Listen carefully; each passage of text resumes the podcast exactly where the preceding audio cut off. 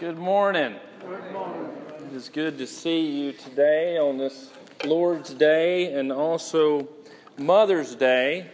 And I want to begin by saying uh, thank you for all of the heartfelt notes and phone calls and prayers that have been said on my behalf and my family's behalf in the, in the last couple of weeks with the passing of my father. And I, I surely do appreciate all of your love and, and all of those prayers of intercession for us. And, uh, and we uh, rejoice in his homecoming, uh, but we, we're going to miss him. And, uh, and so all of that love and that sharing that you gave to our family is irreplaceable. So thank you so much for that. And, um, and so we want to honor uh, mothers today.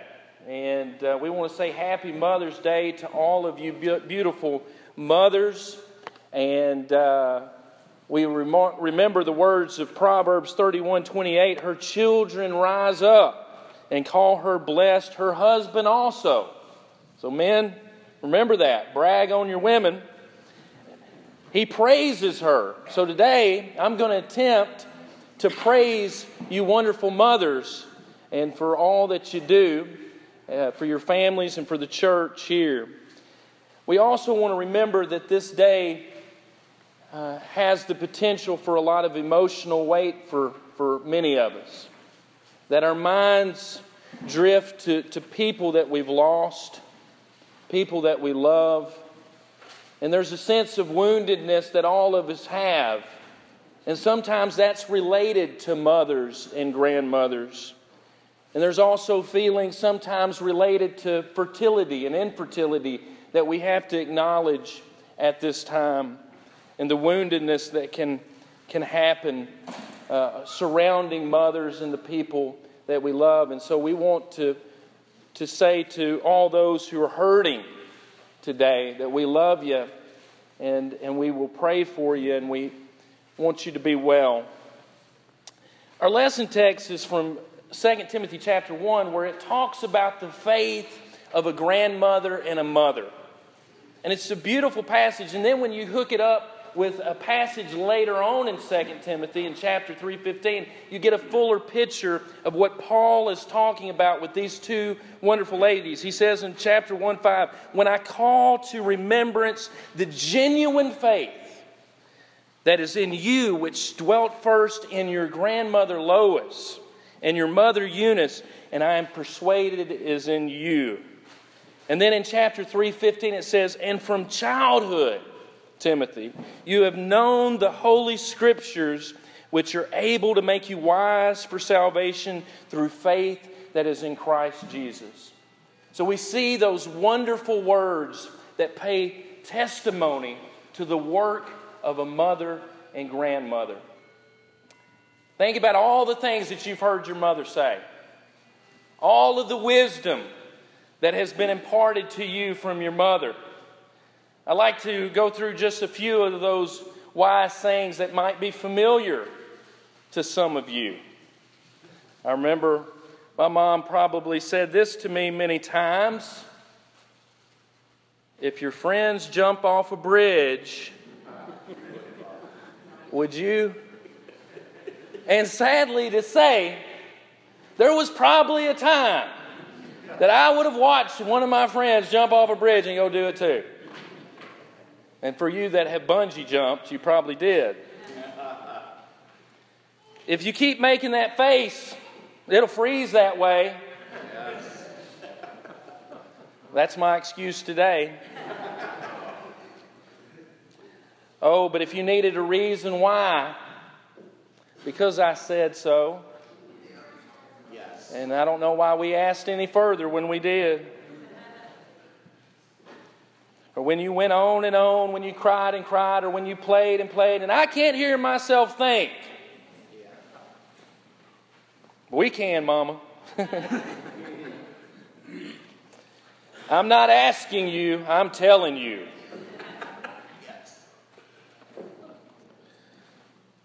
When you have kids, I hope they're just like you. Uh-huh. No comment. Talking to you is like talking to a brick wall. this one, I think my dad said too stop crying or I will give you something to cry about. I, I felt a little sting back here. And as long as you're under my roof, you're going to live by my rules. But probably the one that we long for the most, that we yearn for the most, is those words when she says, I love you. And how that formed something deep within our hearts and our lives that make us who we are.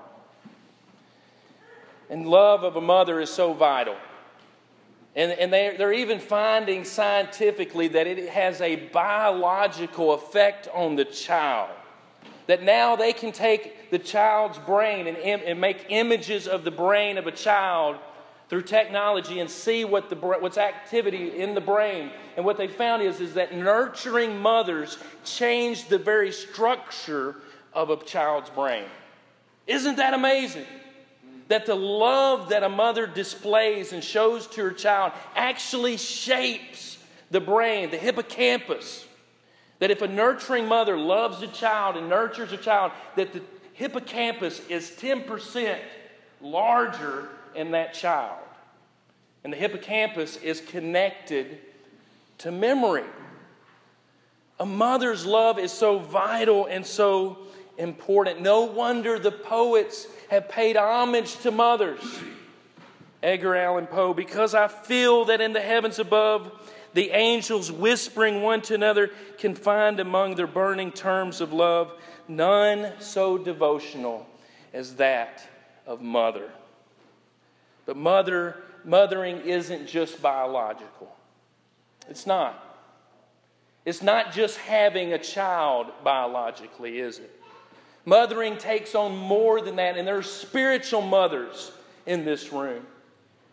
Paul said in 1 Timothy 5 to exhort the older women as what? As mothers, and the youngers as sisters with purity. Mothering takes on a shape in all of our lives with different people people who have cared for us, women who have cared for us, and so on. I like what Paul said in Romans 16 13. Listen to this Greet Rufus chosen the Lord and his mother, who has been a mother to me too.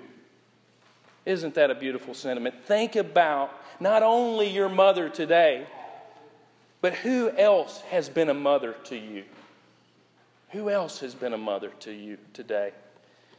Mothers teach us, they care for us, they listen to us, they're affectionate towards us. And even God Himself compared His own love to that of a mother in Isaiah 49 15. Can a mother forget her nursing child? Can she feel no love for the child she has born? But even if that were possible, God says, I would never forget you. The love of a mother. And then we get to Paul and Timothy. Here in, in 2 Timothy chapter 1. And what's interesting about Paul and Timothy is that Timothy is kind of Paul's protege. And, and Paul begins to use Timothy in ministry in Acts chapter 16 in his second missionary journey.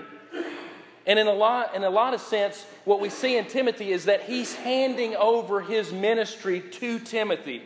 Timothy is responsible for helping him write some of the epistles that we have in the New Testament. But Paul says in 1 Timothy 6:20, "O Timothy, guard what was committed to your trust." That Paul was giving parts of his ministry to young Timothy to carry on. In, in 2 Timothy 1:14, that good thing which was committed to you, keep by the Holy Spirit. Paul also tells Timothy in 2 Timothy 4, he says, I charge thee therefore before God and the Lord Jesus Christ, who shall judge the quick and the dead. Preach the word. Be instant in season, out of season, reprove, rebuke, exhort with all long suffering and doctrine. For the time will come when they will not endure sound doctrine, but after their own lust shall they heap to themselves teachers with itching ears. Paul is commending Timothy commanding Timothy to carry on preaching the gospel to the world. And how influential was Paul? Some name him as one of the top 10 most influential people of all time in this world because of his missionary efforts throughout the world. And what we find in the book of Timothy is this that many of his disciples, many of the people that Paul had brought into faith, had fallen away. In fact, in 1st and 2nd Timothy, he lists some four different teachers Phygellus, Hermogenes. It says they have turned away. It says, Demas has forsaken me, having loved this present world, and Alexander did me much harm. Also, you find in the book of 1st and 2nd Timothy is that there is heresy and false teaching beginning to arise in the church. And so, in the church, you see all these people defecting. You see these people teaching false doctrine, leaving Paul. But Timothy, he has an interminable faith. It says, To Timothy, my true son in the faith.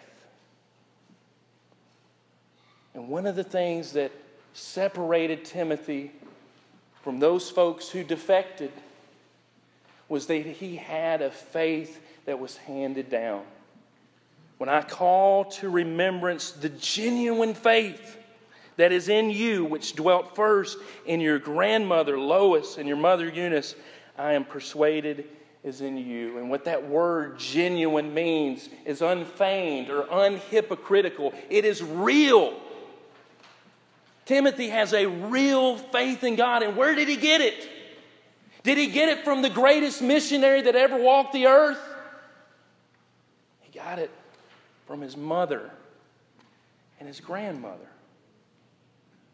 That's the first thing that we see is that Timothy's genuine faith began with his mother and his grandmother. Think about all the things that parents pass down to children. A lot of times we men, we like to teach our boys how to fish or how to play ball or something like that, right?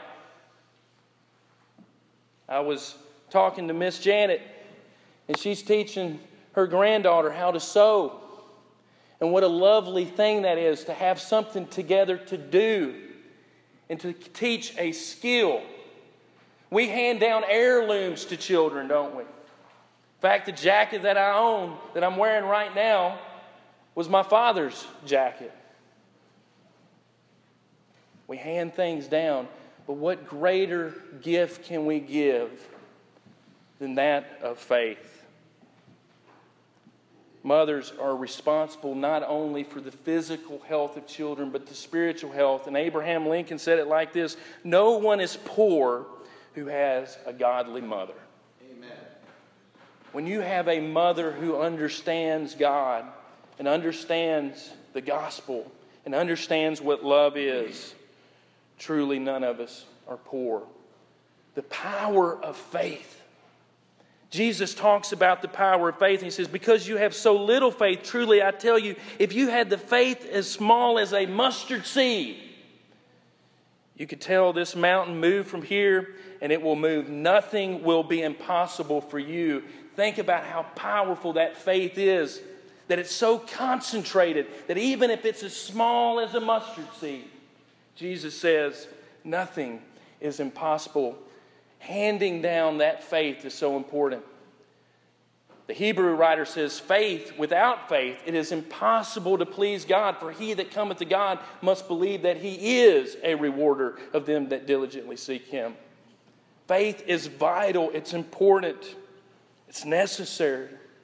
Proverbs talks about this modeling, and in Proverbs 31, that picture of the virtuous woman in verse 25 strength and honor are her clothing.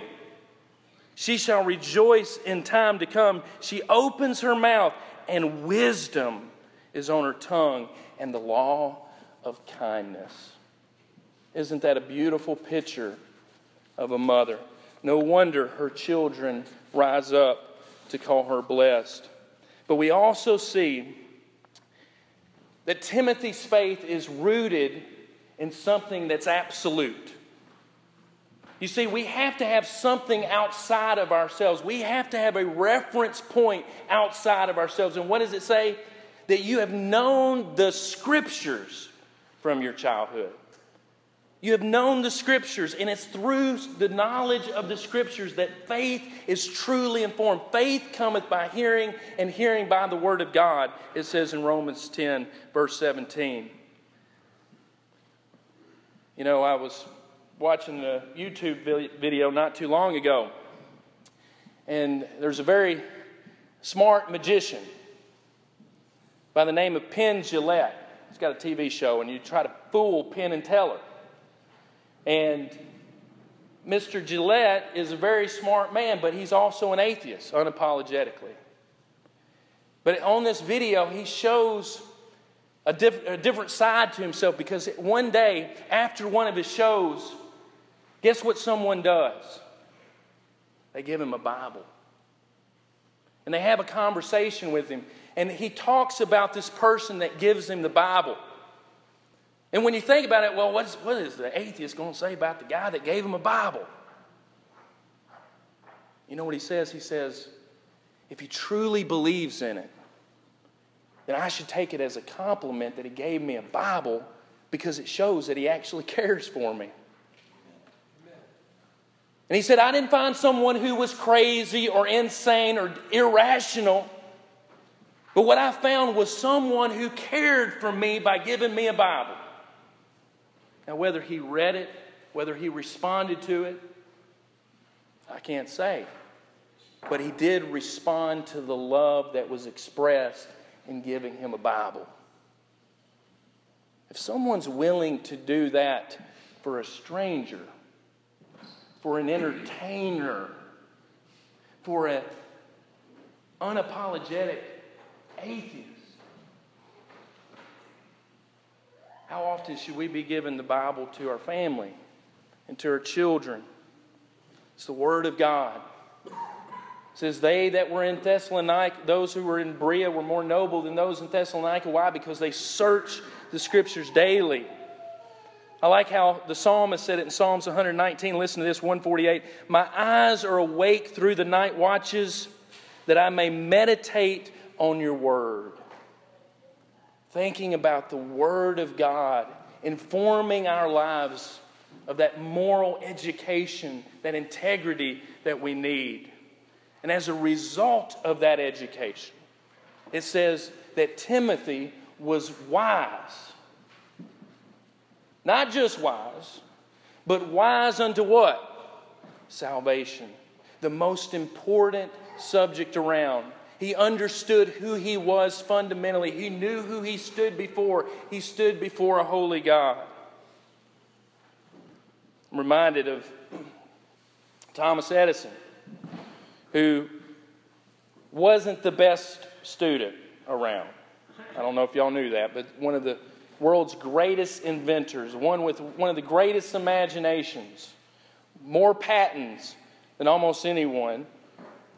His schoolmaster called him addled.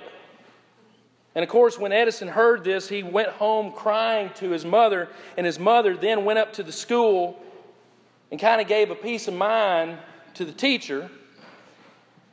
And then she began to teach him at home instead of in the public school. And Edison said for many years, My mother was the making of me. She was so true, so sure of me, and I felt that I had someone to live for, someone I must not disappoint. You think he lived up to his potential? I think we, we owe it to Edison that we're seeing each other as clearly as we are right now because of the practical incandescent light bulb in which he made.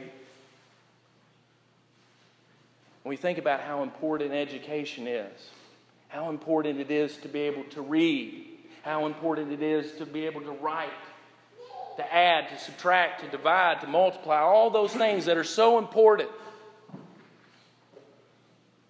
But it's also important to say, do unto others as you would have them do unto you. To love your neighbor as yourself.